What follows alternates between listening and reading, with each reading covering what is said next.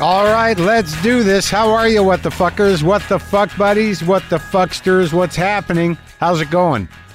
Uh, you all right? Is my tone too chipper for the uh, pandemic situation? How how how are you taking it? How's everything with you? How are the kids? How's how are you holding up? Are you supplies? The supplies okay? And it, like just a little bit of a a hello to the people that are by themselves again. Um, I hope you you're all doing okay. I know there's some people that are trying to stay sober out there, and they're getting into the uh, online meetings. I guess on the Zoom app, which I need to get. Uh, you know, stay in touch with people through this, friends, family. Check in as much as possible. There's no reason now not to text or call or FaceTime or Skype or Zoom your mom, your dad, your close friends. It's important when there's a lack of ability to to sort of touch and hug and and socialize to to do it somehow. It's important for people to listen to people, to talk to people, to feel like they're part of a people thing. If you don't do that, people start to lose their fucking minds. And certainly, if you're putting the wrong shit into your brains while you're isolated, you're going to lose your fucking mind. I mean, it happened to about 35% of this population for what different reasons. But isolation is something that was existed before this. There are a lot of people who are most of us are isolated in, in terms of how we live our lives in a way. Or else our worlds are fairly small. I mean, there are people that have always worked from home. There are people that didn't have jobs to begin with who are who are shut-ins and at home. There are people that didn't even need to buy food because they'd stocked up on chips and soda, and they're still, you know, they're they're locked in a room, you know, spewing garbage online. That was before this.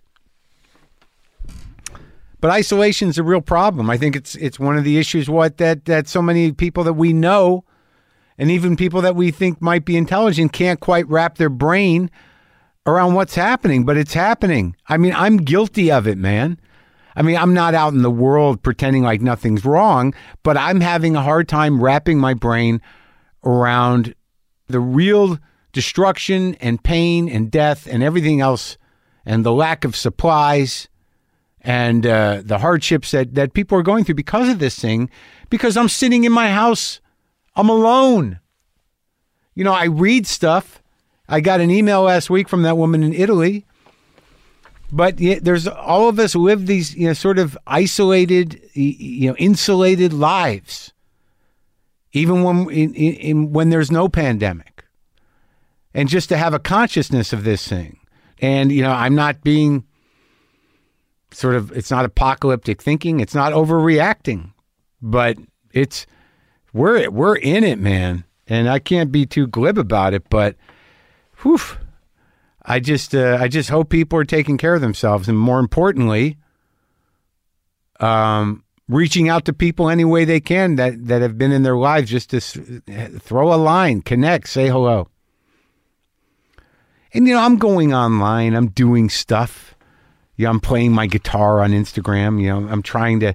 It's not even have a life. I mean, there's a lot of what's happening now that used to be the way I lived. You know, as a young comic, you just sit around, write, and think all day, and play guitar and nap and cook food. And I guess the point of this is, I talked to my buddy Dave, and he was freaking out. He was in a rabbit hole of uh, you know symptoms and statistics and who gets what and what you know what are the outcome. It's bad, but you can't just sit there and defeat yourself. Do what you can do in the moment that you can do it for yourself and the people around you, and and don't make it worse than it already is. Just understand the reality, understand your part in it or your place in the world, and, and try to live your life and, and be ready to be helpful or to run. right? Where, though? Huh? Where do you run from the bug? Dan Aykroyd is on the show today. And he's like a, one of those kind of one of these guys about you know about the aliens. The aliens here. It's a coronavirus. These renegade strands of RNA looking for a partner to helix with. Our cells. They're just uh, they're not full bodies. They're just uh, they just need to be full bodies, but they can only do it with our cells. Virus. Virus. Also, sometimes the the foundation of some relationships. I'm not a whole person until I glom onto you and use you to be a full person, to replicate myself and leave you a drained husk. dark. Dark. Right?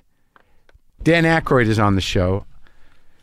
He was around, so I got to talk to him before the shit went down that uh, to the point where we couldn't leave.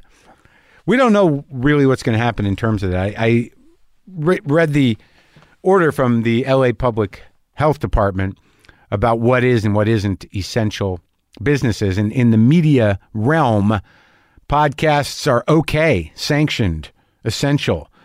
So, you know, we do have some episodes, uh, some interviews in the can, which we'll keep using. And I, I, think I've got one or two interviews set up for the near future, but uh, I can offer a fairly safe space, just me. And I'm healthy and I will sit six feet away from you. And I will, I have spray and wipes. So if you come by yourself, we're good. We're golden. So we'll see what happens.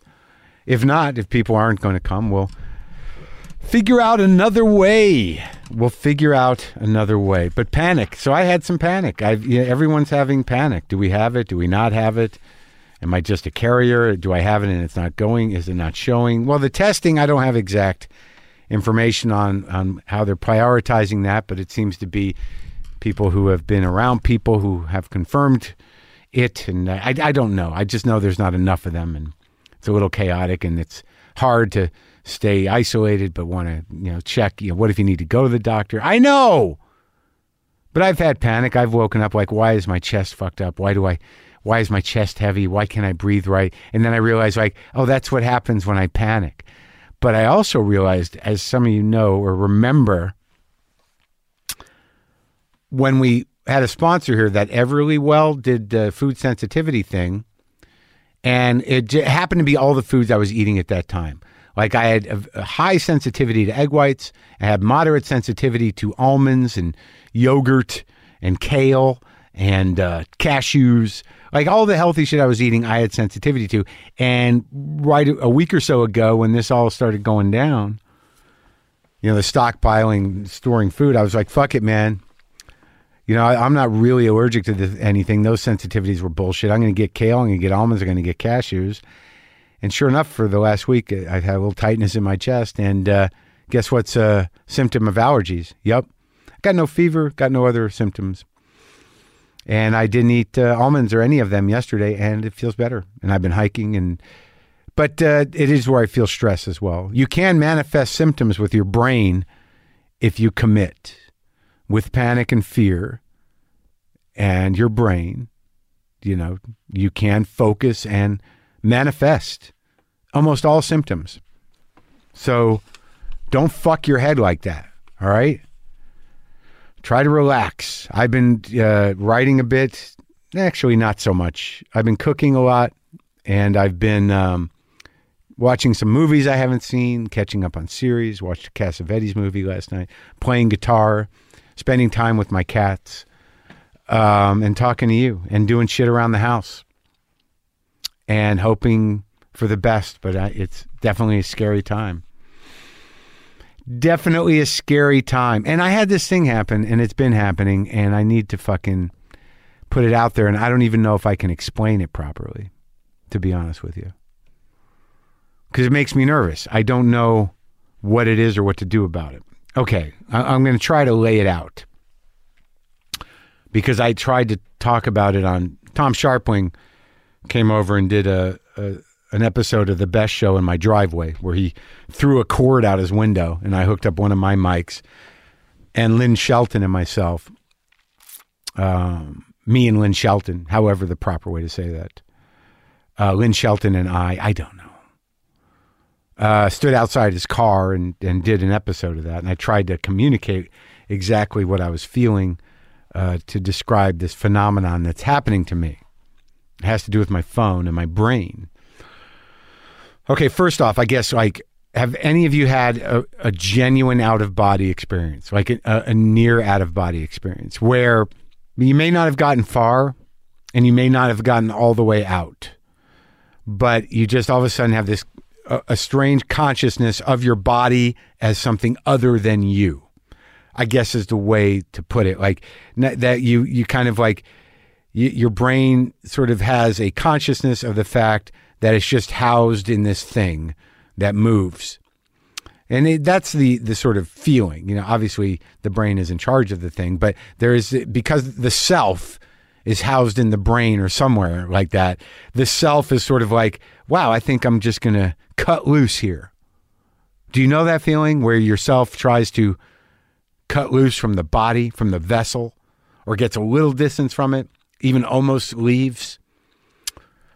Well, my point is that that's the feeling I'm getting sometimes when I look at my phone too much. If I'm just in my phone, I'll all of a sudden realize like this, like that my body is separate than me. Uh, my brain and self is connected with the phone, and somehow my hand is holding it, but I've got nothing to do with that. Does that make sense? It's happening a lot. There's a sort of disassociation to it, and it's sort of creeping me out. It's sort of like this is the singularity. It's happening to me personally. Can anyone? Do you, is that making sense? Should I be concerned? This is no time to go to the doctor to try to explain that phenomenon that I just tried to explain to you. Now, is it? No. All right. Well, look, Dan Aykroyd. Uh, he's pre- he's always promoting his Crystal Head vodka line. He's also back as Ray Stantz in the upcoming Ghostbusters Afterlife. But he was one of the guys. He's one of the original guys. He's one of the original SNL guys, and and this is me talking to him.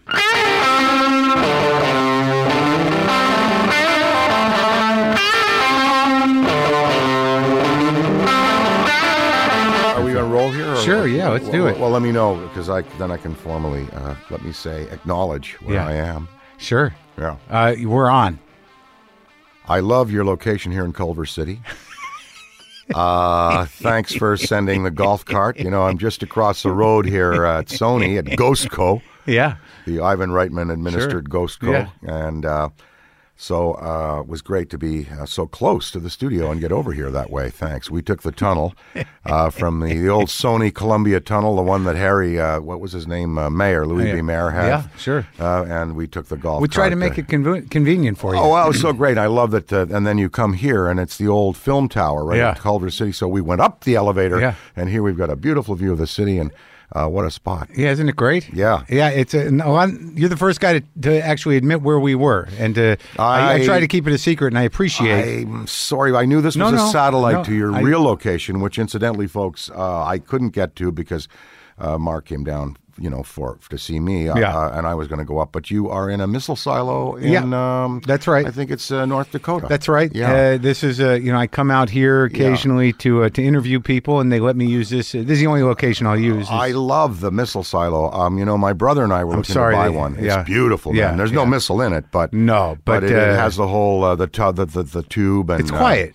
You know, it's nice down there, Oh, and yeah. uh, you know, it, it, we just got refrigeration working on a on a steady basis. You know, it, it was Mm-hmm. All battery run initially. Yeah, yeah, Yeah. Well, you know, this is where some some of us have to be in the world if we're talking about things that matter.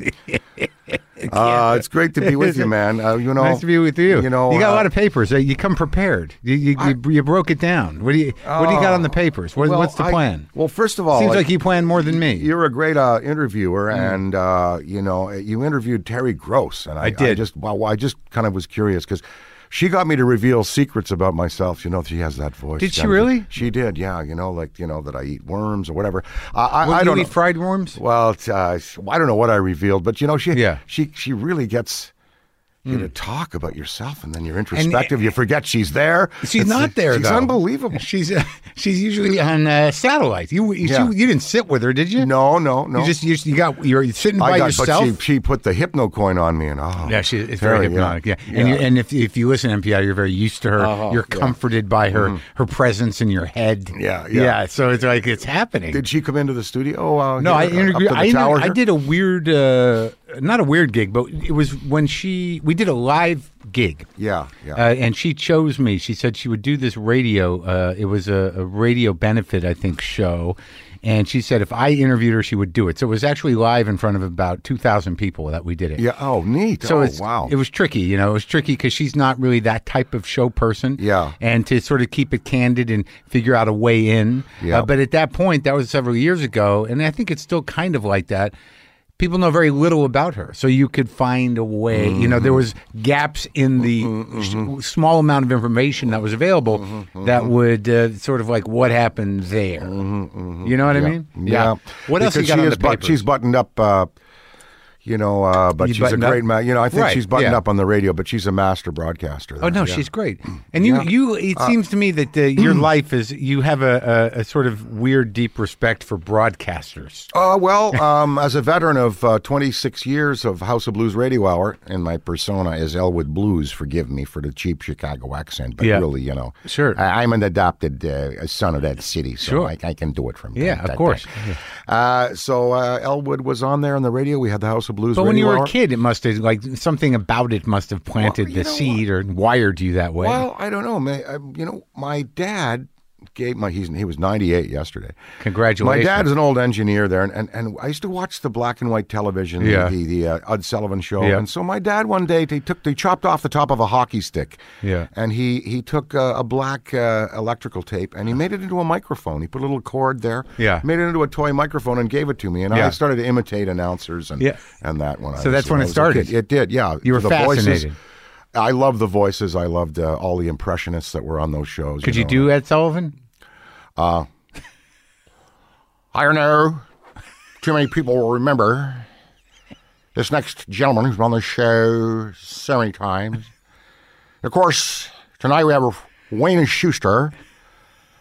You know, he was he was a uh, gossip columnist. It's- close to Nixon, isn't it? Uh, uh, well, No, Dick no, I guess down not. in here, uh, Yeah. down in here, um, yeah.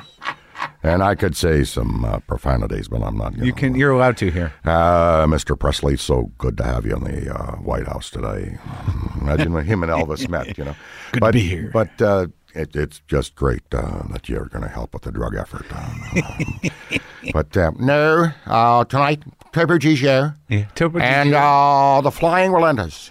So Uh, it- so, yeah, it was you know he was a he was a gossip columnist and there's a famous movie you Yeah. know it called um, you know Sweet Smell of Success Yes. Tony Curtis Right. and uh, J.J. Hunsecker, who played by Burt Lancaster. Well, That, Ed Sullivan uh, was the was the basis for that character. Was it? I thought it was the other guy. Uh, uh, Walter Winchell. Walter Yeah. Winchell. Walter Winchell. Both of them kind of they really they were kind of muckraking gossip scandal guys, but they par- parlayed their careers. Winchell into a columnist, of course, very influential, and then Ed Sullivan into the variety show host. Now, when Winchell's memorabilia sold, Yeah. no one bought it. Oh, is that true? Did you know that? They- I had no idea. His hat, his typewriters, his pencils. No one gave a shit. No one bought Walter Winchell's. No one What- cared, what's Dan. that say about a tabloid reporter's life? I It means At people thought hat. he was garbage, and they, well, well, Walter Winchell had a spectacular voice, and you'll Yeah. you'll remember it from. In 1932, Eliot Ness and his Untouchables raided a warehouse on the north side of Chicago. Frank Nitti was caught in, you know. Yeah. Mr. Ness, and Yeah. of eh. course Robert Stack. But when you you Coming grew up on by in the back, Toronto, Uh, I was born in Ottawa, Canada. Yeah. uh, and I am a Canadian through and through. And here's how Canadian I am. I was born on July 1st. That's Canada Day. Yeah. That's the Independence Day of Canada when we became a Dominion of the Crown. I was born uh, grandson of a Royal Canadian Mounted Police Staff Sergeant. Did my you know mother him? was French. I knew Eddie very well. And my uh, mother was French Canadian, and my dad was a high Anglican Englishman.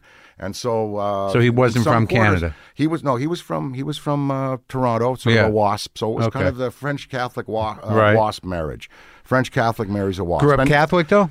I was raised Catholic. My dad converted for my mom's family. Oh, my Yeah, God. Yeah, he, he I was at I was at my dad's baptism there. Him kneeling there and uh, and uh, and also his confirmation. That's when a the- weird when the moment, bishop slapped right? him. Yeah, Weird Remember- moment? Remember? uh, it was a weird moment. The bishop slaps you even as a grown man. uh, confirmation. Yes, yeah, you get the whack. You know. really, I didn't Yeah, know that. Of the bishop, and then and as a little kid, you get the whack from the bishop. really? Oh yeah. And that's sort of like welcome. well, yes, because you know you're being now the Holy Ghost is visiting you when you get that whack. You Oh, know, okay. And Right. some see, some Yeah. see the Holy Ghost as I you? do, as I do today. I see the flame every day. Every day. Every day I see the flame. But my dad uh, was a very interesting man. He's uh, he was an old uh, kind of tra- you know engineer, road engineer, What does that mean, And, uh, road engineer? What he? He built highways. Okay. Yeah, he built highways. so he's out in the world with the uh, the navigating. bulldozers uh, and uh, yes he was he, he blew the top off a granite mountain Hmm. and i watched him do that as a kid you know had a great upbringing so i'm very canadian born in ottawa capital city grandson of a mountie french canadian mother high anglican wasp father Brother, sister? uh,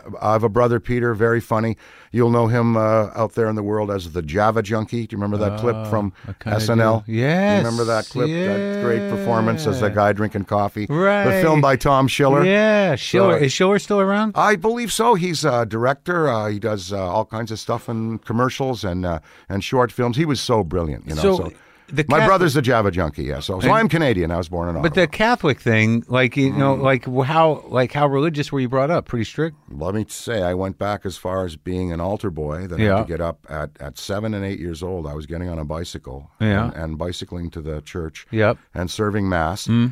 And then I went into, uh, I was actually uh, hodwinkled uh, to go into uh, a seminary. I went into, I was, uh, I attended St. Pius the Tenth Minor Preparatory Seminary for Boys uh, in Ottawa. and Were you thinking there- about doing the uh, thing? well, I'll, the interview was very interesting. We were with Father Lunny, a great uh, priest and a Yeah. Uh-huh. great mentor, and my uh, mom and dad were sitting there with me. And Father Lunny looks at me, and my dad and mom wanted me to go to this Catholic school, not Yeah. go to the public school. And he looks at me, he says, "Dan, uh, so you are here. You're considering a a vocation here. You you you'd like to join us."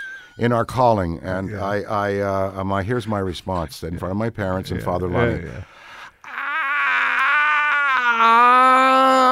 Oh, well, and I see my mom wants me to go to this school, and my dad it would relieve him because it was on the way to work. He could drop me off. And, oh, yeah.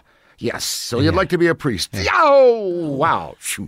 So we did three year, three years of that, and uh, Yeah. it was a good uh, upbringing, and I learned a lot. And there were some terrific people there at that school. Uh, between 58 and 78, St. Pius had all boys there, and there 5,000 of us went through there. Guess how many became priests out of 5,000? Four hundred.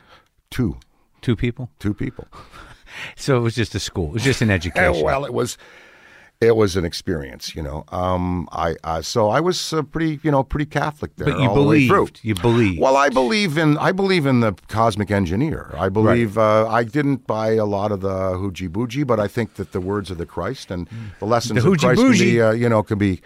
Yeah, there's some hooji booji going along with Like there's any centuries religion. of hooji booji. I think my question, though, when I was thinking about you coming over, was that I realized that if you have the the foundation of believing, the ability to suspend your disbelief and believe in God Uh, at any point in time in your life, it kind of makes you vulnerable to believe in just about fucking anything. Well, here's the thing: uh, people do believe in anything. Uh, Catholics believe in the Virgin Mary. The Mormons believe in the Angel Moroni and the golden plates and the magic spectacles. the uh, scientists believe the underwear. They believe in yes, and they believe. Uh, you know, the Scientologists believe in Xenu, the super god, and you know the the, uh, Yeah. the in the Hindu Right. religion, there's a belief of Vishnu. So, what my approach to it now is okay, believe Yeah. what you want. I am not here to question what you believe. If you believe that there was a zinger up in the sky that hit the Virgin Mary and caused Christ to come into the world, and I say I, I'm a fan of Christ. I really Yeah, am. a zinger. Uh, uh, you know, if that zinger was true, then you know, and you believe in that, fine. Uh, it's up. It's up to people to have their own beliefs, and not for me to question, and and and really not for me to be questioned on my belief as a spiritualist. I'm a spiritualist. I That's believe. an old. That's an old title, spiritualist. well, it comes from basically the 1800s. was it and it's- theosophy? Was it a Blavatsky thing? that was she definitely was a part of that movement Yeah. absolutely and it's a more of a it's a belief that not only does the energy of the soul survive but the consciousness sur- survives after death Mm. We're surrounded by him. Uh, Many consciousnesses. I, I think so. I think Yeah. so. There was an old. Uh, I got you my dad's book here, History of Ghosts, and Well, I, it was sort of interesting to me that you come from this. It's decade. It's like centuries of. Yeah, it, it is. Uh, since really, uh, my great grandfather Sam was a dentist, and he started exploring this stuff in the twenties. And in the book here, it talks about a guy named Arthur Findlay, Yeah. Mm. and, and he was a medium in England, and he was very good at it. He brought channel forth many, many entities, and he used to go to the theater. And to be sitting in the theater, just try to watch a movie, and then all these voices would come Mm. Yeah. from where he'd been channeling, and the people around him would go, "What the- what what- what- "Shut up, man!" What? He brought the entities with him. I thought that was a very funny I, story. But I was. I've been here sitting with you for ten minutes, and I've I've heard at least a dozen entities. The best one is July 1932. Eliot Ness and his Untouchables. Rico, Rocco. You know, that's a good the best. The best one is Robert Stack, though. Yeah. Lee, Rico, bring around unsolved mysteries. a man walks down a beach. A pebble hops up at him. Who's inside the pebble? You're channeling. I loved him. Now we've lost a great man in Hollywood recently, Kirk Douglas. Yes, 103. too young. Too young. Uh, yeah. My dad's 98, and he goes to me, no more, no more.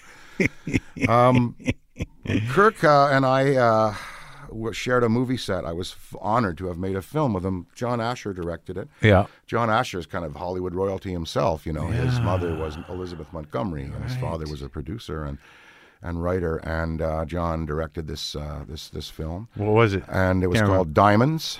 And uh, Kirk played. Uh, it was about you know the sunset sundowning syndrome in Alzheimer's, and I had I played a son, his son, who had Yeah. to put him in a home eventually. Oh. But there's this scene in there where they, where he insists on driving. You know, and this Oh, he is did. yeah, he was was it, how old was ninety in his oh, mid nineties. Yeah, you know, and, right. uh, so we take the, he goes, he sits in this car, and he says, Yeah. "I'm, and I'm going to drive this scene," and he, he was there. He was, and he great stunt driver. Oh, You know? really? Oh, yeah. On Oh, yeah. purpose? I, I wasn't scared at all. I wasn't scared at all. But what a pleasure! Like, to, and had my dad came on the set too at the time, so to have the two of them sitting Five there, years apart, you know, having a good time. exactly right. Exactly Yeah. right. Yeah. So okay, but the the spiritualism and the channeling and uh, I, and also the idea that we don't question others' beliefs, but you would question others' beliefs if they had in, dangerous intent or violent intent. Um. Sure, Yeah, sure, okay. of course, Good. of course, absolutely, ab- absolutely. I mean, and uh, boy, there's enough malevolence in the world that we should be questioning what's what's going on. You know, Yeah. have you read this book, The Uninhabitable Planet? No, but I feel it coming. Yeah, that's. How much do I need to know? I don't know, but in our time, it was the bomb shelter. I mean, with me, I mean, I'm a little older than you. Yeah. You know, I remember when I was in primary school, and I'm I'm sitting there, and, and I put this in the Blues Brothers, by the way. They they showed up one day, and they, they put up an air raid siren. Hmm. You know, right, in. Yeah. the, right, a pole right there. Right. Yeah. Yeah. And that was the one that was on the top of the car. And the funny thing is, retro, in, in retrospect, they would have not been helpful at all, really. No, no, no, because by by the time an ICBM hit wherever it uh, was, yeah, you'd hear it's over. it would be. Done. An Mm. We lived under the horror of that, the nuclear horror, Sure. you know, and uh, so that was what we were living under. And then there was polio. But you know, with the was, you nuclear know, horror, you know, there was just a, you know, they, there was a, at least a human element to it in terms of like that someone's going to push a button, and Yeah. and with this environmental L thing, it's sort of like I think the button's already been pushed, and uh, no one's going to take their finger off it. So it's different. Yeah, I mean, this guy's saying we reached close to 2.8 degrees, and, you know, we're going to see Mm. planetary rises of, of, of 10, 15, 15 feet in places. And so I think, you know, the real estate industry should be really on board Yeah, with yeah, this. you be- Miami, New York, they're talking about the seawall in New York. They've got it figured out in You Rotterdam. got to get the to do ba- it. beachfront uh, beachfront property in Nevada. Yeah, is or on what you should be looking 32nd, at. 32nd Street, too. Yeah. So so you're in Canada. You're not going to be a priest. You're you, you know when do you start sort of getting involved in the comedy? Well, I all the way. How about grade ten, grade nine, grade ten, grade Yeah. eleven class? Yeah, sure, You know, in sure. class, there's Yeah. me and another guy there. Yeah. And no, no, that was bad. And then, uh, then I, I did plays and I did uh, sketches and Yeah. stuff. You did sketches? uh, in, in in high school and yeah, all Yeah. throughout high school. And, And- college, I was in a uh, performing group um, and was uh, you know one of the one of the minor players. What group there. was that? It was at Carleton University, which is a very good university in Ottawa. Do you know any of the fellows that was in the group with you now? Um, I haven't seen them. They went on to great careers Did as they? directors and and uh, yeah, directors and and, uh, and and there were many good actresses there. Went on to great careers in in uh, Stratford and Shakespeare up in Canada. No kidding. Because Yeah. I was just I didn't realize like I was recently shooting a movie in Hamilton. Mhm. Oh, I Yeah. love that town. Well, I love that hammer, man. Wow, great people there. When was the last time you've been up Dead there? in, dead infrastructure. You know, uh, no, it's a, it's But I didn't realize there was thriving such bar a, scene. Uh, uh, there's a thriving something scene. no, no, it's cool. They're trying to come back around. They're Yeah, trying, you know, it- interesting. What- it's- I was there. Uh, well, there's a, a, a pretty big film uh, industry that's spreading sure throughout is, Canada, of course. And Hamilton's made itself available for for those dicier. Were you shoots. playing a steelwork? No, no, I was playing a, a record A and R guy, a, P, a PR agent. What's the film? I'd be very interested it's about to see that. uh, it's about uh, David Bowie's first trip to the states. oh, neat. Okay. yeah, Oh, wow. it should be interesting. A small movie. Who plays Bowie? Bowie is played by this guy Johnny Flynn, who is a, a popular uh, English uh, Cool. songster. I recently played Jerry Wexler in a movie. Oh, no kidding. I knew Jerry, of course, because he was when we were at, at Atlantic with Blues Brothers. I knew Did Jerry you- and, yeah. and Ahmet and Nesuhi. And they were all alive then. Yeah, was when was that? The eighties. I, I, I'm I know I'm at good. I know well, well, I'm at Dan. But Jerry was more like this, right? Jerry talked like uh, like yeah, this. Yeah, right? yeah, yeah, Great. Wow. so that's fun, man. Playing, playing parts like that. I played. Uh, I think uh, I played James Brown's manager in, in Get On Up. Uh, Oh yeah, I remember. I remember. That's right. You were kind of uh, yeah, yeah. yeah. But uh, the reason I brought up Hamilton is I had no idea that it was uh, such a big comedy uh, sort of source. I mean, didn't Ivan go to Ivan Reitman go Mm-hmm. To? Marty Short. Yeah, they all Eugene come from Levy, there. Right. Eugene Levy, Marty Short. Um, Marty Short's brother is a great writer, of course, and uh, and Ivan Reitman. Yeah. come out of the- yeah. And I had no idea when I was there. I was sort of like, this place is falling apart. But Yeah. yeah, but then people were like, it's got an amazing history. It does. It does. Well, the university is very strong there, and uh, you know. But you didn't go there. I didn't. No, I went to Carleton, but I like I like the Hammer because you know I love dead technology and uh, Dead technology? You I, love, I love uh, the look of it. I rusting think it's very- vats? yeah, cinematic. you Yeah, know, oh, cinematic course. look. It's great. You know, there's a.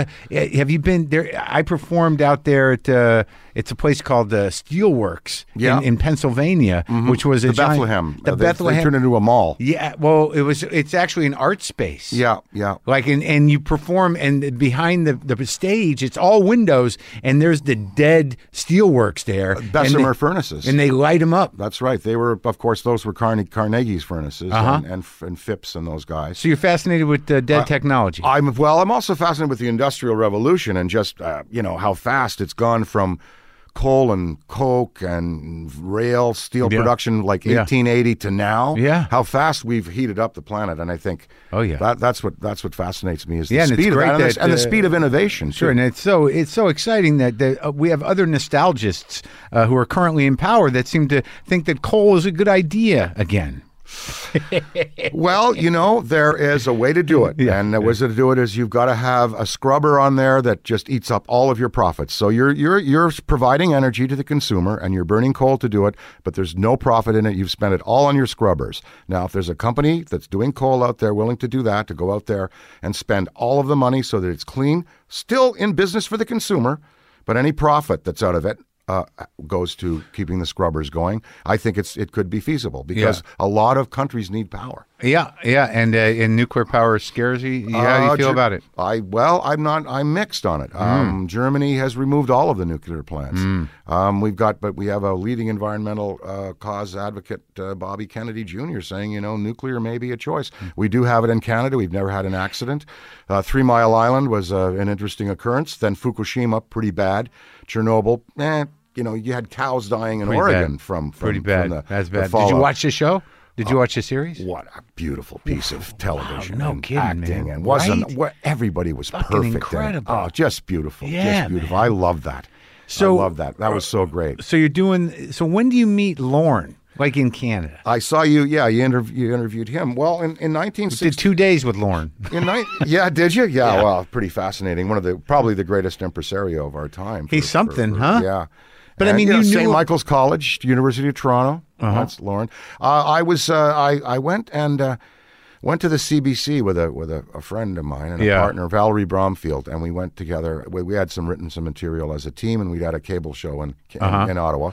It's my belief that any talented person, will, if you stay in Canada, will eventually get a show. I, I yeah, a government Yeah, sponsored exactly. That's show. what I mean. So that's Yeah. what we were looking for, Yeah. a government sponsored show. We showed them our. We had a show called Change for a Quarter. It was 15 minutes of comedy. We brought the tape in. It had a handle on it. It was a full inch wide videotape, like the size of it was a foot Yeah. Across, a full inch wide, and a handle.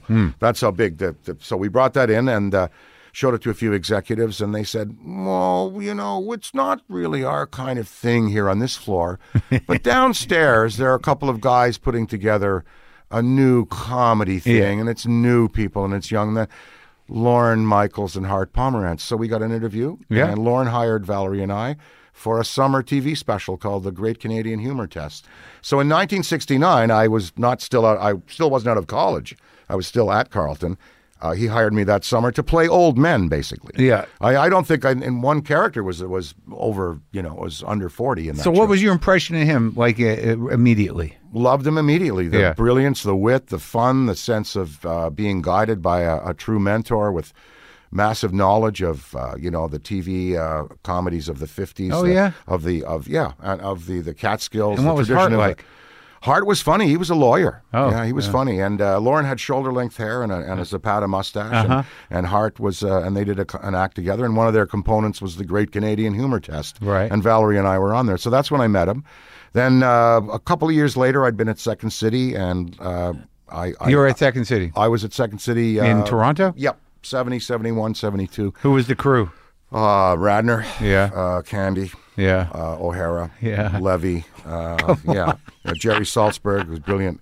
Rosemary Radcliffe, uh, Martin Short was in and around there with the Godspell kids, the Uh-huh. Second City and Godspell kids, and so the Yeah. kids from Godspell kind of migrated over to Second City, And that was the first production of Godspell. it was, was pretty famous. Yeah, yeah, that's why. Now, when I met those kids, I was driving a mail truck, and, and I was on the radio at City TV. With Lorne got me that job as well. He did, but you weren't working for him. Uh, not not not at that point. what were you doing on the radio? Uh, I was a shot box announcer, you know, doing like uh, fast, uh, fast rap kind of announcing, you know. And So it's, that's part of your blood.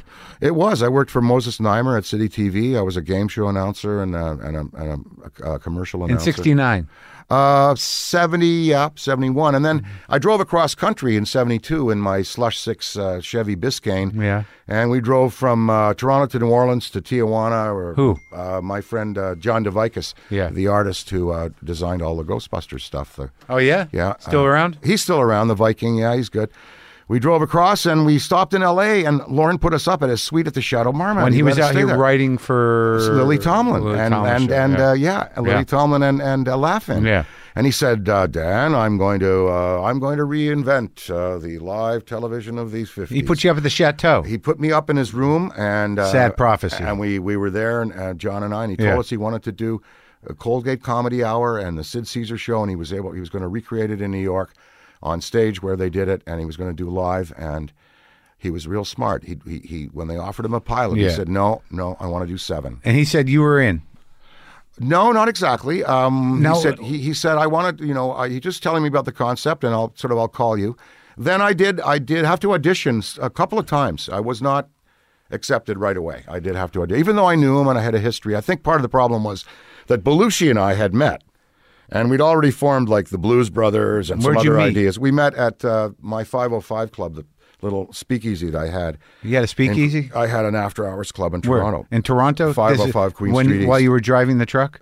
Uh, after time? this is Second City time. He came over uh, to to Second City to raid us for to raid uh, Gilda for Nat Lampoon, and I met him that night, and we'd Who, John? John Belushi. and we'd cooked up. Yep, we'd cooked up the the, the the Blues Brothers by the time we got to our Saturday Night Live audition. Did he know a lot about the blues?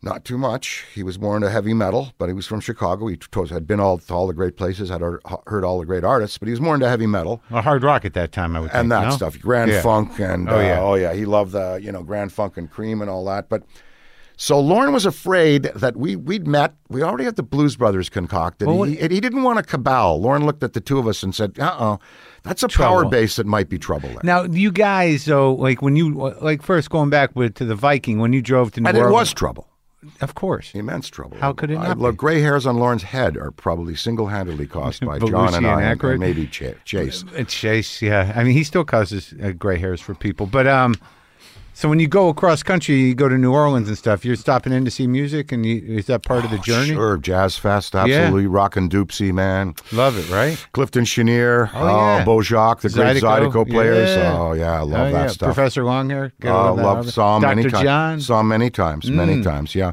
Tipitina's Club. Yeah. Yeah, you love it, right? Oh, I love. You been in New Orleans? Mm, I've been there. I haven't done the music thing oh, much. Oh, yeah. Oh, so you and John, you, was it love at first sight, or how did that work? That's it, pretty much. Yeah. Yeah. He walked in the back door. It was a blizzard night. It was the February night. You know, we were doing the set Yeah. of Second City, and we were backstage there, and the door flew open, which directed, which directly uh, uh, accessed the alley Yeah. there, and it was a step above the little pit where we were working in with our costumes and that. Yeah. And and John appeared. He opened the door and there was a silhouette there. And he- Yeah. he had like a hexagonal driver's cap on, and he had a white cable knit sweater and a white scarf and a pack of cigarettes and a butt going, and you know sneakers, but totally underdressed for Canada. Yeah. And he came in, and of course that was you know, and then they did this. He did the set. I think he hit the wall for us that, that mm. night and everything. He know. got on stage and did the riffing. Oh yeah, yeah. He, he he hit the wall for us. I think Yeah. that night. That was his famous thing of coming from running from the front of the stage, hitting the wall, and then sliding down. That was his famous like, thing? Well, everybody did it. Oh, everybody did. It. That was a bit. Sure. That was a bit, yeah. Uh, and Tino Insana did that. I mean, many people hit Who the were wall. the who were the like when in your recollection of Second City at that time? Who were like the improvisers that you just everybody was like, holy shit, oh well, Murray. yeah, Yeah, Murray. Oh God, and Flaherty, Joe Flaherty, Oh, and yeah. Brian Murray. You know, Oh, yeah. Uh, Brian, uh, you know, Bill's brother. Very funny. What was it about Bill? Because he doesn't like. Uh, danger, danger, danger, man. You know, high voltage. You know, the hurricane. Wow, you never knew what was coming next. You know, Uh-huh. it could be verbal, it could be physical. It could, ooh, just beautiful, beautiful excitement. What yeah. about and Candy? Can- Candy was lovely. He was a lovely improviser because he was so full of so much heart and soul and wild Doctor Tongue. You know, and Yeah. uh, and then in Tino Insana, his his beautiful. Uh, friend and, Yeah. and partner, you know. Oh, those were those were great times. Great, strong women too. Yeah. yeah, Gilda and uh, Mm-hmm. Yeah, well, yeah she was- Rosemary Radcliffe, Yeah. Catherine O'Hara. Oh, Catherine's and, so uh, amazing. Yeah, and Betty Thomas, who went on Oh, to yeah. direct uh, uh, Sure. directing Broadway. Betty Thomas. Yeah. yeah. and that was quite the crew. Did you were you involved in the Lampoon Hour as well? Uh, you know what? Um, I guessed it on a record. Yeah, uh, produced right. by Chris Guest. I, I played drums, and I think I did a. Was that the Lemmings record? I think it was no, it was another Lampoon, Lampoon? record. Yeah, Okay. but you see, that's why John had come up to Toronto, and he did succeed in getting Gilda to go back down to New York to work on uh, Lem- on Lemmings and yeah. work. And we'll work on Lampoon Radio and, and their records and that. But I didn't want to leave Toronto. I had a good racket going, man. With I had the the 505 Speakeasy because was it? uh, well, everything closes at one o'clock in Yeah. Toronto. or Did at the time. Yeah. Where's a streetcar driver or a cop or a waiter or waitresses or somebody off duty? Where are they going to get a drink? Well, we supplied that for them. When we left, there was a wall high. Uh, there was a, just a wall of bottles that went up seven, eight feet high. so you just what, an all cash business All selling cash, liquor? yeah, yeah, we did that. We did that, and then uh, and then I had Second City, and then I had a radio business with Dave Thomas. We So were didn't doing radio. go. I didn't want to go. I had a radio commercial business with Yeah. Dave Thomas. I was at Second City, and I was on a, uh, uh, an afternoon uh, sitcom for kids called Coming Up Rosie, and I had the Speakeasy. I had all these little hustle, so the- hustles going. I, I didn't want to move. I was- radio- I was set up. Yeah, Uh, you had a radio ad business, or it was almost like- yes, ra- radio ads. We So wrote radio just, ads. Oh, okay, Yeah. and so Yeah. companies would come to you and go. That's right. Yeah, write us a thirty. Write us a sixty. Yeah. so yeah. for Canada, you were doing great. doing great. I was making more than the prime minister made one year. You know. How old were you? 22, 21? Uh, right about that. Yeah. And so, what what eventually gets you to go to New York? SNL final the final offer. Okay, Mm-hmm. you're in. So I. Uh, I, there was an, a wonderful actor and improviser named Ben Gordon, and Mm. I remember I had to pick something up at the f- the fire hall where Second City ended up. And, Yeah. And so I pulled up in my 1971 XOPP uh, Harley Davidson FLH uh, with the saddlebags all packed, and I get uh, in front of the building there, and Ben Gordon's there, my buddy, and you know he's like the last person to see me before I go off to SNL, and I wave to him, and I, I hit the highway. Yeah, on the bike. On the bike, and I'm riding down the highway, down high, hi- highway over 90, then the highway 81 southbound on 81 Yeah. and i'm driving along and i'm thinking wow the future's ahead of me this Yeah. is wonderful and i'm on the bike Right. and then i see a station wagon full of uh, like a family passing Yeah. me you know and, Yeah. and, and they're, they're passing me and, and they're waving Yeah. they're waving oh yeah, oh and they, they, now this is before i'm known or anything Yeah. And then another car goes by it's a young couple in a sports car Yeah. and they're pointing at me and waving what the and then in the third night by the time i look back at my saddlebag i'm full on fire back there there's flames. I had an old chessboard, you know, in my chess set. It was Yeah. a cardboard chest. It hit the muffler. It was burning off the muffler. A canvas saddlebag. That thing, it was. It looked like just rooster tail of, of flames. Like I, Yeah. I looked like a rocket car. Yeah. So, geez, I pull over and a, and a couple of bikers. They were from the Breed Motorcycle Club. I rem- I'll remember that Yeah. because I wrote a paper on bikers in college. But and You uh, did? yeah, What'd you write? What was that about? Well, just the the society, The culture of it? Was it before? Well, no, because Hunter had already written Hell's Angels. Well, then, and Yves Lavigne is a great reporter for the, for that there. But but uh, but the breed, they gave me some oil and they hosed me down and they sent me on my way. And then I pulled into Manhattan or to the George Washington Bridge. It was about midnight. And I come across the George Washington Yeah. Bridge, and all of my electrics cut out on the Oh, motorcycle. on the Harley. On the Harley, all of the electrics, cut Yeah. out. and uh, there's no breakdown lane on the George Washington Bridge. No. There- there is no. No. You do, do, don't have a place to go. No. So I had to unwire the front, the headlight, and go out with pliers and a screwdriver and rewire the thing with transports whipping by. Oh, thanks. So I get into the uh, I get into the city, and I don't know which way I'm going. I just take the first exit. I end up in the depths of Harlem. And one-way streets with people Yeah. yelling, "Hey, one way, man, one way, one way!" and I'm yeah. driving. Trying to, finally, I get downtown and I, I get to a, a bar and I see a bar in the West Village there, and there's all these beautiful Harleys all lined up. And, and I pull at the bar and I'm back in and I go in and I look and there's guys dressed exactly like me, black jeans, black, you know, Leather jacket. black- leather jacket with with ne- neckerchiefs Yeah. hanging out of their pockets, different colored neckerchiefs. Coming, you know, I've got a, a red one there because Right. for changing the oil, and Sure. I go in and I have a beer and you know and. And uh, you know, and they one of them say, "Oh, police bike," and we're talking bikes and everything. And then I say, I, I get some change. I call John and I say, uh, "So, John, I'm down the street here at this bar, uh, you know." And he says, "What bar is that?"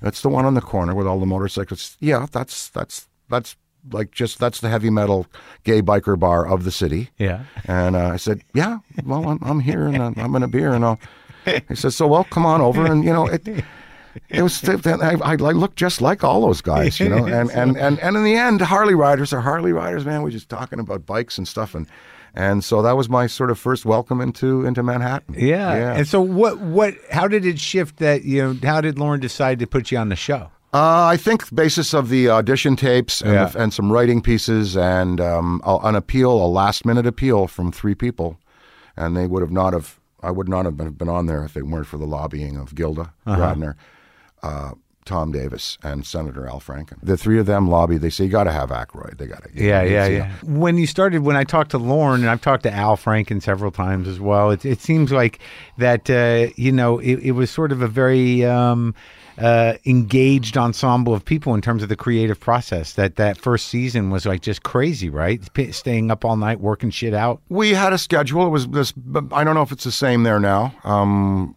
I'll get to the what I feel about the show now, and it's just nothing but enthusiasm and joy. It's been so great. But we, uh, and Monday we'd pitch the ideas. Tuesday, go away, think about them, write them. Uh, Wednesday, blo- Wednesday, read them through, rewrite them Wednesday, then shoot them uh, for blocking Thursday and Friday. Then three shows on Saturday, basically a dry run, dress rehearsal, and show. And the thing was, we just all gelled. We just there were frictions and everything, but we understood each other's humor, even though we came from different worlds. You know, Yeah. yeah, Yeah. And uh, it was just we appreciated each other's gifts. You know, the brilliance of Schiller and and, and Zweibel and Michael O'Donoghue and Michael O'Donoghue, You know. man. I, you know, it's like that guy. Like he blew my mind when I was young because I was like 13 when you guys were doing that first season. You've got about 11 years on me, so like it was really fucking with my head. And you know, anything o- O'Donoghue would do, I'm like, what is this guy doing? precision writing. He taught me discipline in writing. He taught me, Really? he taught me pre- precision and, and format and and laying out beats. You know, he was he was really. Uh, but he was really like good to be his, his humor kind of cut deep and dark and out there, man. Right? Oh yeah. Oh ab- yeah. Absolutely. But you kind of do some of that stuff too. I remember, like, on the, I, this, that stuff like landed in my head so hard that first season. Bassomatic was that first season? Yeah, yeah. I, I don't know that that's dark humor. That's It's just, not uh, dark, but the- it's just like how Oh, we got letters. happen? We got letters about the fish? You can't put a fish. You can't do it. You, you know what? How could you do that to a fish? Well, the fact that I met her, I was, I was t- uh, ten years before. I was thirteen years old. Yeah. I was at my aunt's house in uh, in in Quebec, there near Montreal, and my Yeah. aunt my aunt was the Julia Child of Canada. Oh, really? Uh-huh. Her name was Helene Gougeon, and she had her own shop, her own radio show, TV show, cooking show. She was the first. She's your aunt? She was my aunt. Yeah. Yeah, she's deceased now. God, she's a wonderful woman. She brought the first Cuisinart into Canada. And so one night we're sitting uh, at her place on the river near uh, Montreal there, and uh, and I see uh, the blender going, and I Yeah. see her pop a whole trout into the blender and hit the button. I said, Aunt Helen, what about the eyes, the head, the bones? Goes, oh, it's a bouillabaisse. It doesn't matter. It doesn't matter. It's supposed to be in there. It's supposed to be in there. What? And that shot, I was, what? Whoa. So later, The French 10 use years later, everything. They use everything. They, use, and Yeah. she hit the blender and the thing liquefied. So 10 years later, I'm with Lorne and Paul Simon and Chevy Yeah. Chase, and we're having dinner at Elaine's. And, uh, you know, and they say, well, you know, they're talking about he's cooking that fish up there. And I said, I, I hope he uses a bassomatic, you know. Yeah.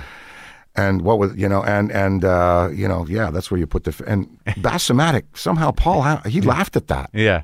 Yeah. He laughed and he laughed and he was doubled over. I think he lost like, you know, lost it. And I thought, wow, you know, Paul's one of the most brilliant people alive. Yeah. And, and if I can get a laugh like that out of Paul Simon, I'm writing Yeah. this thing up. Right. So I wrote it up. And but it seemed like you guys were having a fucking great time. We were, it was hard. It was video commando time. You know, there was a lot of stress, and uh, you know, uh, it was it, it got to a point where I had to kind of get a little upset there, and I was because we were we were writing the show, and then the card people couldn't keep up. Now the show is red. Yeah. If you're going that fast, you have to have cue cards. And, Why they, did- and they were coming to me and saying, "Dan, we can't take these pages from the writers at the last minute and, and put them up. They just won't get up there." Yeah. So I led a little revolution, and, you know, and we, what- we were what- able to slow that process down. Let me ask you a question though. Since you, know, you were the front, like the, the cards have always been red, and and you know why? Because you're going fast you're you're cutting five cameras and you you, you and the cameras cut on cue they cut Yeah. on words Yeah. and and also you're you're moving fast and uh and you've got you Not know enough time to memorize shit. It, doesn't help. some it, well it helps to memorize and people do memorize and I memorize but you know when you got to go to the cards they're there for you Yeah. they those guys and and ladies they're they're just heroes on SNL they're beloved and they're just it's a sharpie on a card but boy you know, if you're doing a rap that has to go fast, or if you're doing update or something, Yeah. it's just it's just a boon to have them. You know, Yeah. teleprompters don't work because because the the, the card holders they're they're human. They have control. They can they hear can you. feel the Yeah. rhythms. Right. They can see you said you. They, they can they feel when you're going to get to the end of a line and the card is whipped away. They can Yeah. feel when you're approaching the top of the line. You're at the middle of the line. The card it can be moved. They feel the rhythm of the whole piece, and they, you know, they they get that about the actors. Really, a wonderful interplay. Yeah. and to make it happen. But when you and like, it wasn't like you were on camera with Belushi a ton that first season or the first two seasons, right? but you guys were pals, right? All, Mm, Oh, yeah. And, and did you share a dressing, a writing room, or did you share? We shared a we shared a room with Yeah. bunk beds and a couple of desks. Yeah. Oh, yeah? We shared a writing room, and and then I was living for almost the, the whole of the first year. Well, let me say at least four months with John and Judy. So Yeah. they let me stay at their place. Oh, that's great. yeah, She's so- still around, right? Oh yes, Judy's my partner in, in Blues Brothers uh, stuff, and Yeah. yeah, she's in town here. Just saw her. Yeah, yeah, And we- she's doing all right. she's doing okay. Yeah, she's doing okay. I mean, you know, that was a, that was a tough thing. They were high school sweethearts. I know, and it's so like when when you guys are working together and you see the culture that's sort of happening there uh, with drugs and whatever, but you never you weren't that one in your bag, huh? Well, I mean, back then the greenie was plentiful. Yeah. Right now, if we lit one up, I'd, I'd sneeze. Uh, the ironic thing is the terpenes that give it the taste uh, Yeah. is what I look, used to like about it. But if I, I, I, I'd like, I, I would be sneezing here. You wouldn't believe that I'd be so loud. The weeds I'd too sne- much I- now, huh? Well, I would. The, the terpenes uh, have, have produced some allergy in me. Yeah. Oh, Ironic, really? ironically, you know, Yeah. because back then, um, never was. You know, back then it was kind of fuel, the greenie, but yeah, never was into the coke or Yeah. the or the uh, the powders or the pills. That wasn't Yeah. my thing. booze.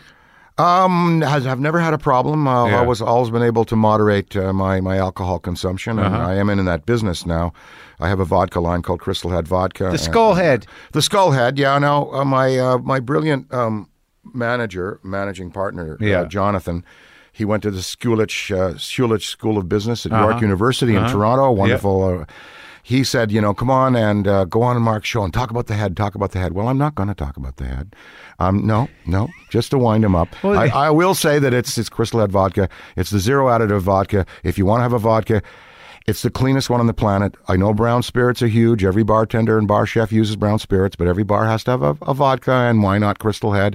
You pay a little more for it, but it's only 32 cents more a shot.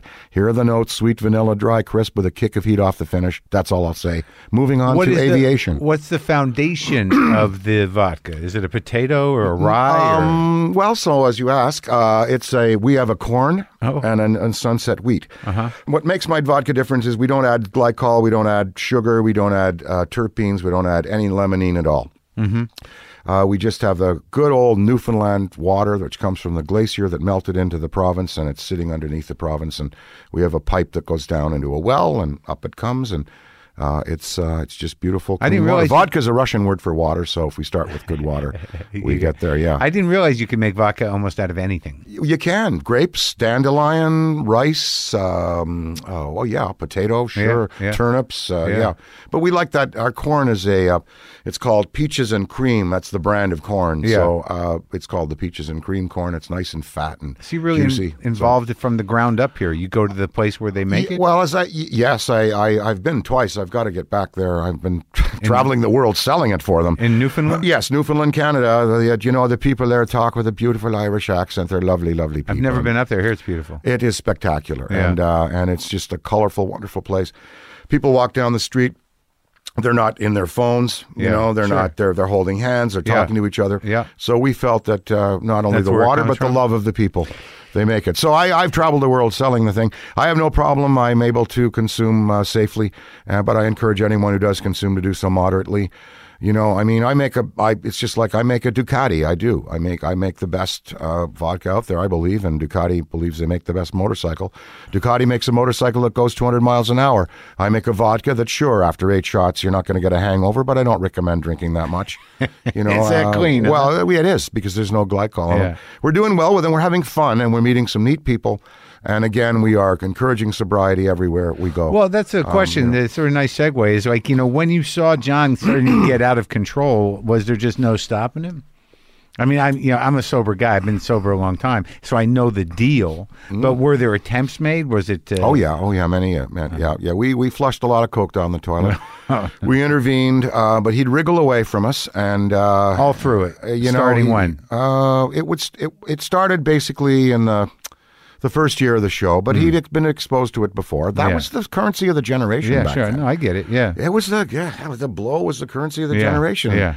and a lot of people were on it, and um, He loved it. and he did. That was what kind of got him got him going, and Yeah. um, and he just had an the addictive personality, and uh, So it's a prolonged heartbreak. You have uh, you know not being able I think I think of him all the time, especially when I go into a house of blues. I think of him all the time because here we built these beautiful blues palaces for music and fun, and he's not. How many are there still it. around? Uh, there's 13. Still. Yep, Yeah. yep. It's owned by Live Nation, the Yeah. great concert company, and uh, That was the and, first yeah. big. Uh, that was a huge business thing for you.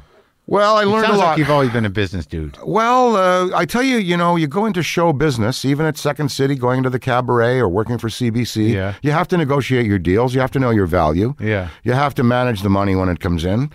Um, you know, I've always, you know, it's it's show business. So I've been in show business a long time, and it is a business. You know, you broker your talent, you work with an agent, a broker, and you put the product out there and and, and sell it. Um, you know, so Yeah. it, it's kind of, you know, my my dad worked for the government. He he did not have a a, a business sense uh, Yeah. in terms of uh, doing that. But But it seems like you always did. You running a speakeasy for cops and after hours. that was beautiful, man. The 505. It's still there, 505 Queen Street East. Yeah. What a spot. It's still at speakeasy.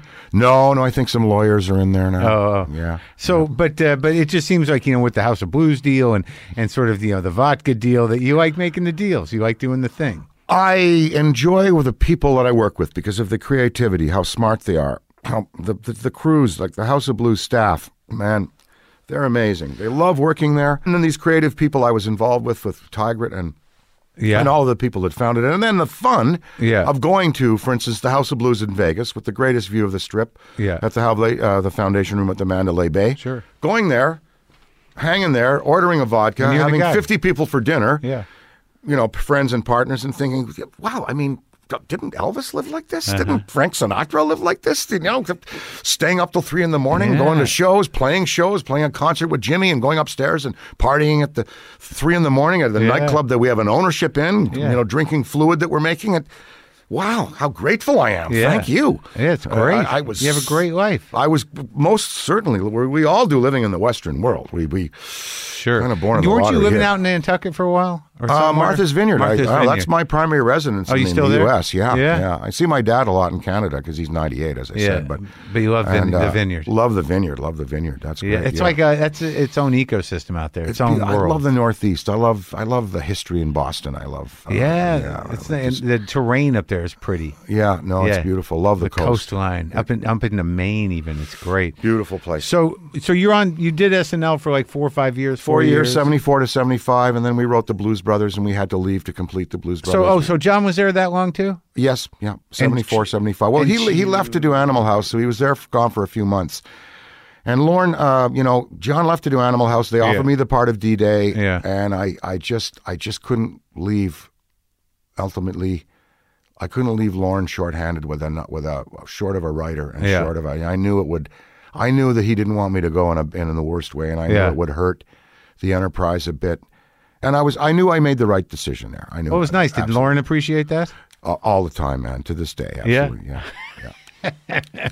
So, okay, so you then you and John put together the Blues Brothers. We trip. did, and we couldn't stay at the show then because we were shooting. The shooting went over into the fall in uh, For the first in movie. Chicago, and then we then we went over into the yeah, and went over into the you know kind of fall, and, and then you know kind of winter into the. So we had to be in L.A., and it just was time to leave. You know. and that was huge, right? The Blues Brothers did okay. It was a it was a box office hit, uh, and uh, went on to.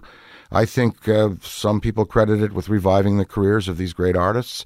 Who, For Stephen me, Duck and, uh, oh well, Matt Guitar Murphy and- mm, yep, and, and and Aretha and Ray who were Aretha, recording and yeah, performing, but sure. it, I, it helped boost it with an audience that might have been uh, less familiar.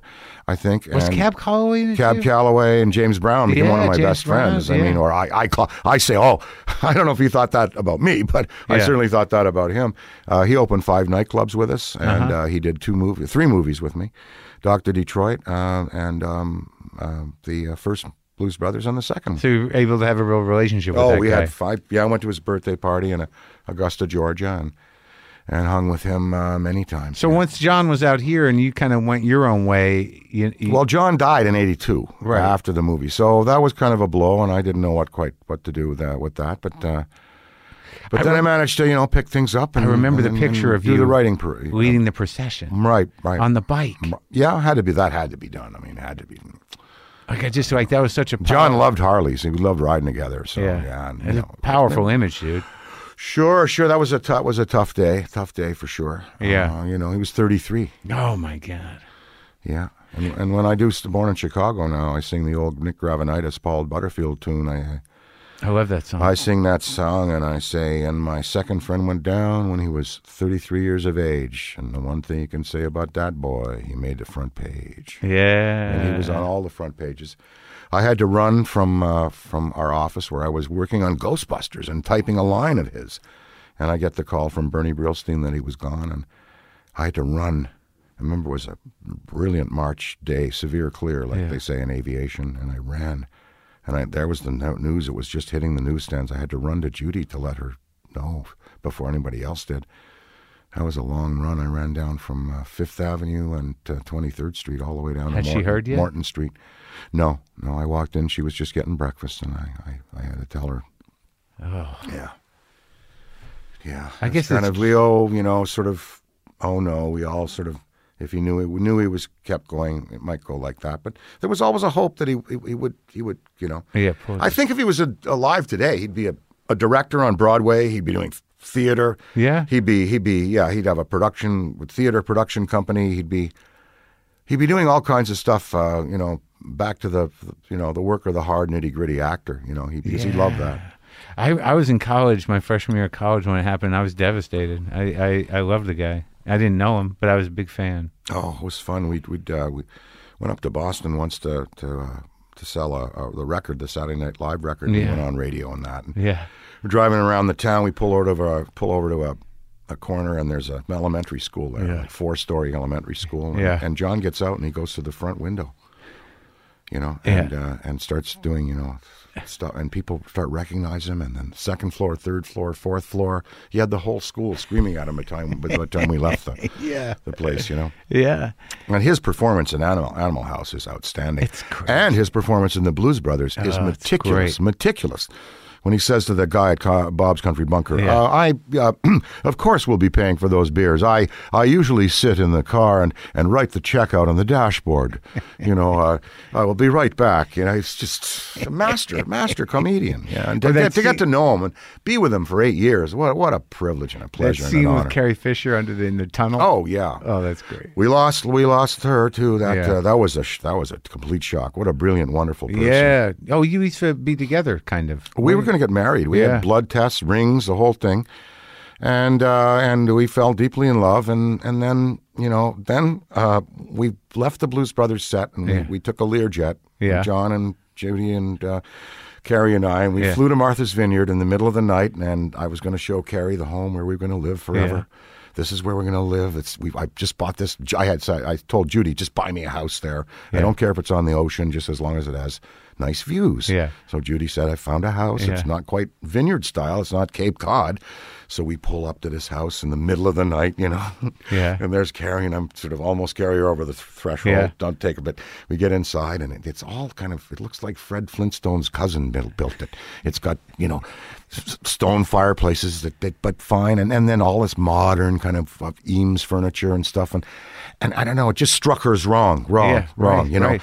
And I said, uh, well, apparently there's a beautiful view, a beautiful view. And the night went badly.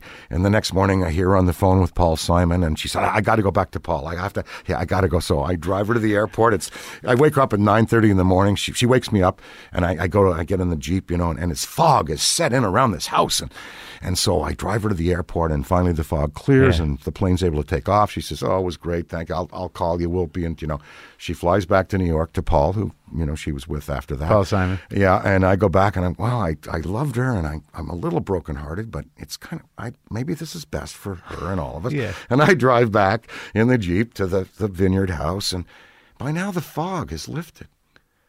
And I get to the top of the hill and I find out that it's a 1959 Usonian house de- de- designed by Hideo Sasaki. It's a beautiful oh, glass paneled walls. Uh-huh. And it looks out over the sound, and there's a, like a hundred mile view, and you can see the sea from everywhere, from five different angles. Yeah. And I thought, boy, if she'd seen this view, I don't think she would have left in the morning. We might have gotten married, you know? Yeah. Yeah. Yeah. Do you, is that the house you still have? Yeah, yeah. I live there. My uh, live there. You know, when I can get to it. Yeah. Yeah, and uh, my daughters own it. They own everything now. I've given everything to Oh, them, too. really? Oh, of course. How old are they? I've got a daughter, Danielle. Uh, she uh, records and performs Yeah. uh, and is a writer and performer. And then I have a daughter, Belle, and I've got a daughter, Stelly, who's my writing partner. Oh, really? Yeah. Yeah, I mean, you still seem to you show up in things, and you know the Ghostbuster franchise is still kicking. Yes, they haven't shown me a thing because, uh, you know, Is they the know I'll third talk about it. The Uh, third one. Yeah, yeah. They, Uh-huh. they haven't. I'm, I'm saying, show me some stuff. Some nope, nope, no, because they know I'm going to be bragging about it. But uh, we're getting excellent feedback from those who who uh, who, have, who have seen it. Yeah. and who are. What's who your know. involvement in it? Just as a producer, or how does that Uh, work? I was, uh, I was, uh, well, let's say, major cheerleader because it's you know it's the it's the old family franchise. Sure. Uh, I suggested some ideas uh, to Jason Yeah. and uh, did a little writing on it, but it was basically Did Jason and- direct the last one? No, no, that was Paul Feig. Feig, right? Yeah, the women's movie was really funny and Yeah. really good, and some great ghosts, and a great villain in the end with the red bow tie. I just should have been watching this, the dollars and cents more as a producer, but in this one we did watch the dollars and cents. What's the angle on this one? And Just this sh- one, this one transfers the DNA of the first two movies to the to the third group, and uh, and Jason's written it, and it's really really good. Uh, Jason and Yeah. Gil, and so I uh, I showed up to uh, play a part. Uh, he, he he wrote up uh, some scenes in there which uh, helped feed the story, so Mm-hmm. I agreed to uh, to. Now, Jason, like, is he uh, someone that you saw grow up from yeah, being a little he was baby? on the set. Yeah, he was on the. He's in the second. He's in the second movie. Yeah. he's the one who gives us. Uh, he gives a shit at the the uh, at the the uh, the party, the birthday party. Yeah, I've talked to him and Ivan. I talked to Ivan. Yeah. yeah, it was nice. So, like, after SNL, and you do, you know, the big hit was like it was Trading Places, really, right? I mean, that was a huge. Well, that- I think that you know the the, the I love Neighbors, by the way. Yeah that was a that was a um, um, a Thomas Berger book that was adapted, uh, Yeah. and John Apted and I kind of turned it into a screenplay, and uh, there's some neat, bizarre stuff in there. We we should have uh, I don't know we we switched parts. Maybe we should have just kept the. It was just an odd movie. It was odd. The book was odd, but Yeah. uh, but I I think uh, that character and John's character, he was so funny and cute, and that had uh, would it have made more money and done better had we switched parts back? Yeah. And if I'd been the villain, uh, if I'd been the meek guy and he'd been the villain, I don't know. I don't know. Uh, Trading Places, great collaboration with Eddie Murphy, and then we had the Ghostbusters movies and uh, Sure, Spies now- Like Us, which was a wonderful uh, collaboration with Chevy and Yeah, uh, yeah. and uh, with my wife Donna. Did you always like Chevy? Oh yeah, so I love Chev Chevy and I uh, when we first met in New York uh, got on tremendously. I loved him. He was so funny, and he was my biggest supporter. Man, he just he just kind of got what I was doing, and and you know he was always lobbying for me and and was uh, behind what I was up to. He There was a weird, he, uh, he was very very. He was an ally of mine. Oh, that's great. yeah. Oh yeah. Yeah. Because there was a weird, like, I, I, I, was there bad blood when he left after the first season? Nobody wanted him to go Right. uh, because he was a big star on the show. We felt that might hurt us. Yeah. Maybe there were some personnel that were happy he left, but Yeah. I think that he left too early. I, I'm sorry he left. Now I'm even sorry he left. We'd have had we'd have had fun, but what did it get us? Murray came on then. Yeah. You see, and you knew him from oh back. man, we were from the day, day one, from when I got hired. Yeah. it was like, can we bring Murray too? Yeah. And uh, and and oh yeah, Murray Murray was introduced me to in Second City when he was my chaperone when I went there. And uh, Billy, uh, yeah, so he came on, and then look at the work he did. Are you still friends? I, I hope so. no, we are. We are. We saw each other on the set, uh, GB there, and uh, yeah, we're we're we're as close as brothers can be, Yeah. I guess. And brothers can sometimes drift and and be close. And uh, but uh, no, there's never been a, a major rift with us. It seems think. like your relationship with the SNL is not it's not only nostalgic, but you seem to keep up with it all the way through. Yeah, I What do you think I of the show so. now? I love it. I think it's really Because really you great. said you wanted to talk Uh, about that. really great. Uh, Kate McKinnon as the devil. That was Yeah, that, that was I great. was uh, double over how the writing is really really sharp. Of course, they've got a lot to write about now. Uh, and uh, no, I love the the cast members now. They're they're really outstanding. They did a Eddie was on there, and they did a spectacular scene. About, Oh, that was uh, something, yeah. The uh, the uh, you know the cake making. Oh, yeah, I saw contest. that. Yeah, it was very funny. I mean, really funny. Yeah, all and I- funny. Uh, it's just terrific. Yeah, it seems like it goes up and down. It was so funny because when I interviewed Lorne, you know, Mm-hmm. I had this weird, uh, you know, agenda because I I had gotten as far in the audition process for SNL as to meet with him, and then I did not get the gig Uh-huh. many years ago. So I wanted closure on that, and he was he was nice enough to walk me through what he believes might have happened then Yeah. uh, which was great. But also, he brought it to my attention, and I, and I think a lot of people do at my age, where I said, you know, because your season, the first season or the first couple, it's sort of mythological.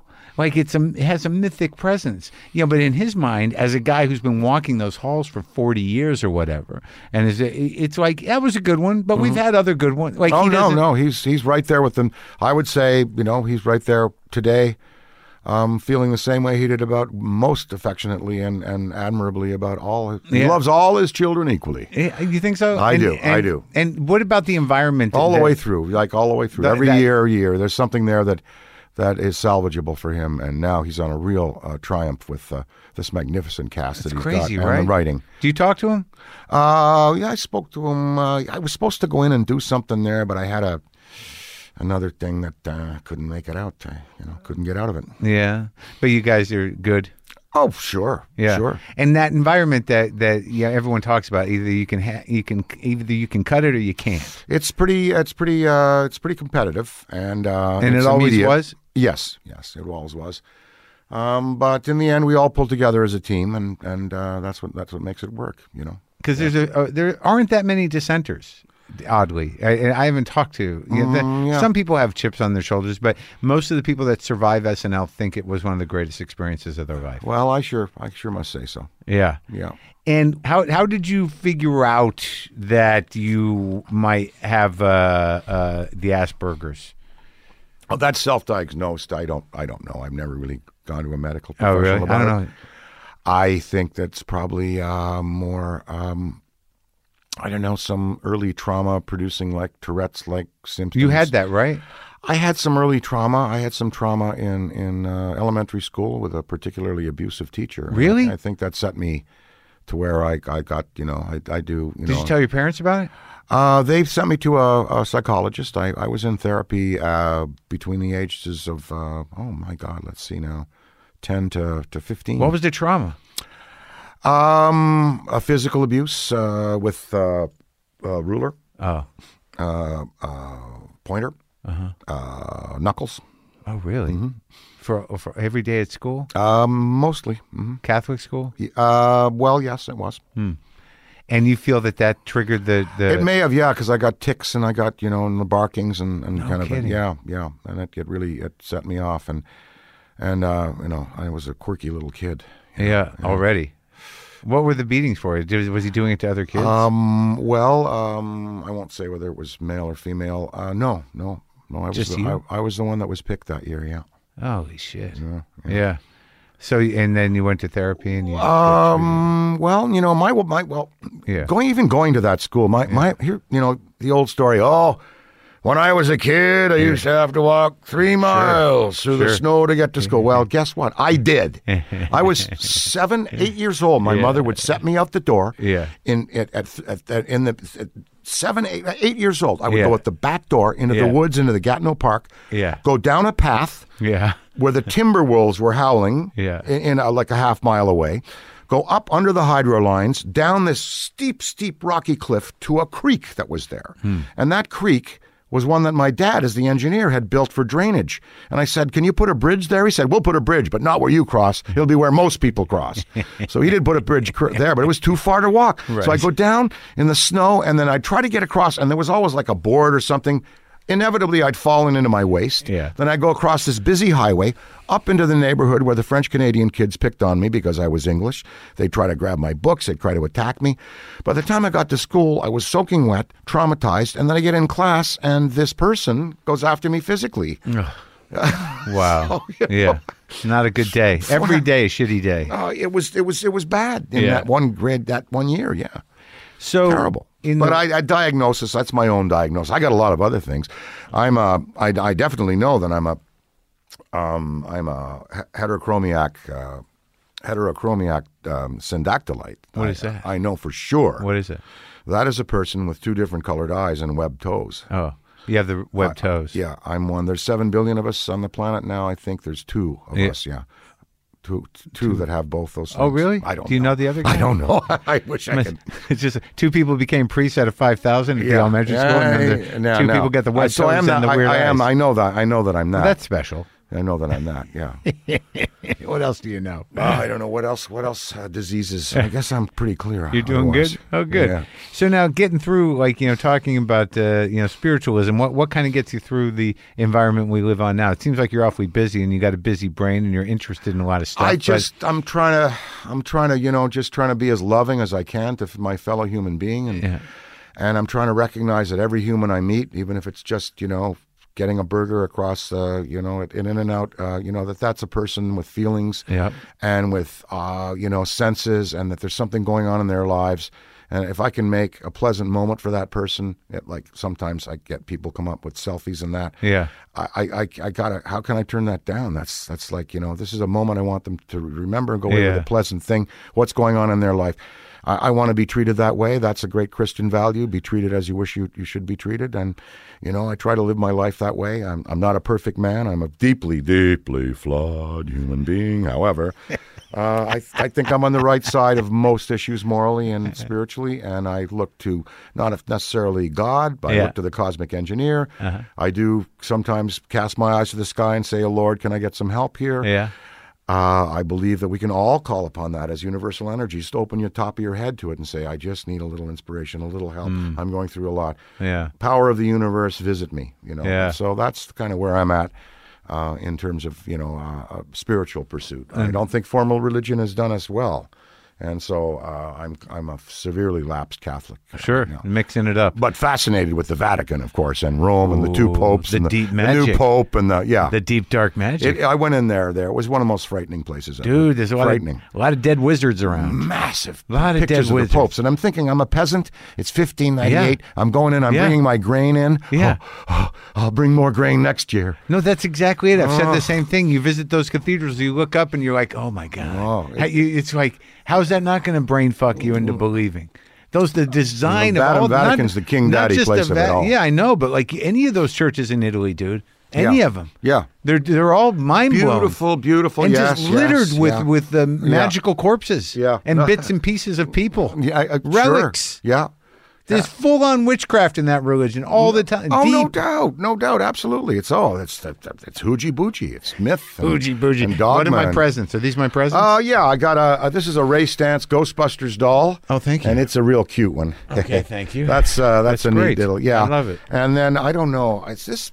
I shouldn't give this to you because it's plastic. That's all right. But what does it that mean? But it is well. It's it's a Stay Puft. Uh, water Oh, that's great. Water With, that you can put ice cubes in. Oh, thank but you. But nobody. I mean, what are oh, we it's gonna got do the about little. plastic? Oh, what are we gonna do about plastic? What are we going to do about plastic? Uh, got you the- know, uh, know. and uh, here's um, my family business. And if you do play uh, a record uh, from time to time, I got an artist named Vera Sola, V E R A S O L A.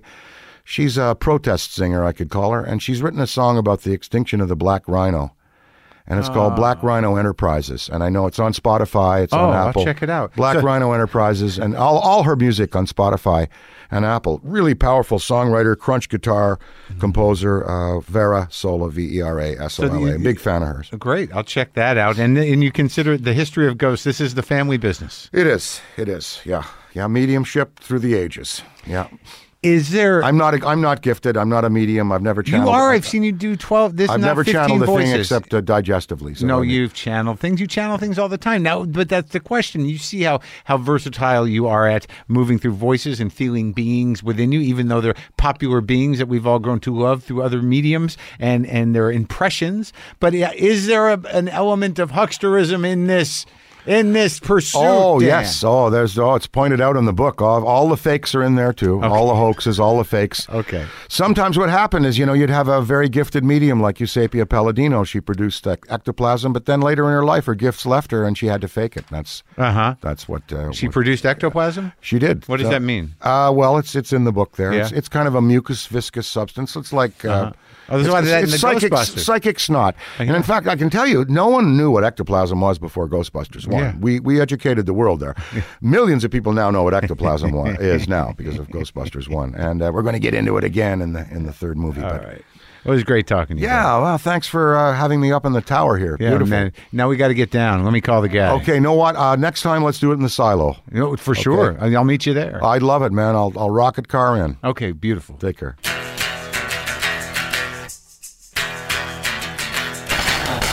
Okay, so that was me and Dan Aykroyd. Again, you know, Crystal Head Vodka is available. And he's also going to be uh, in the upcoming Ghostbusters Afterlife as Ray Stantz again. Call your friends, check in with your family, stay connected to somebody other than just the information on your phone. Reach out if you're feeling too isolated and too up into your own shit, or the darkness is uh, closing in on you, yet you're still well. Uh, reach out, man. Talk to a, a friend. Okay? Um, I will now play three chords on my Les Paul Jr. through my 53 Fender Deluxe amp, 1960 Les Paul Jr. Pretty well cranked. And uh, and I'll talk to you Thursday.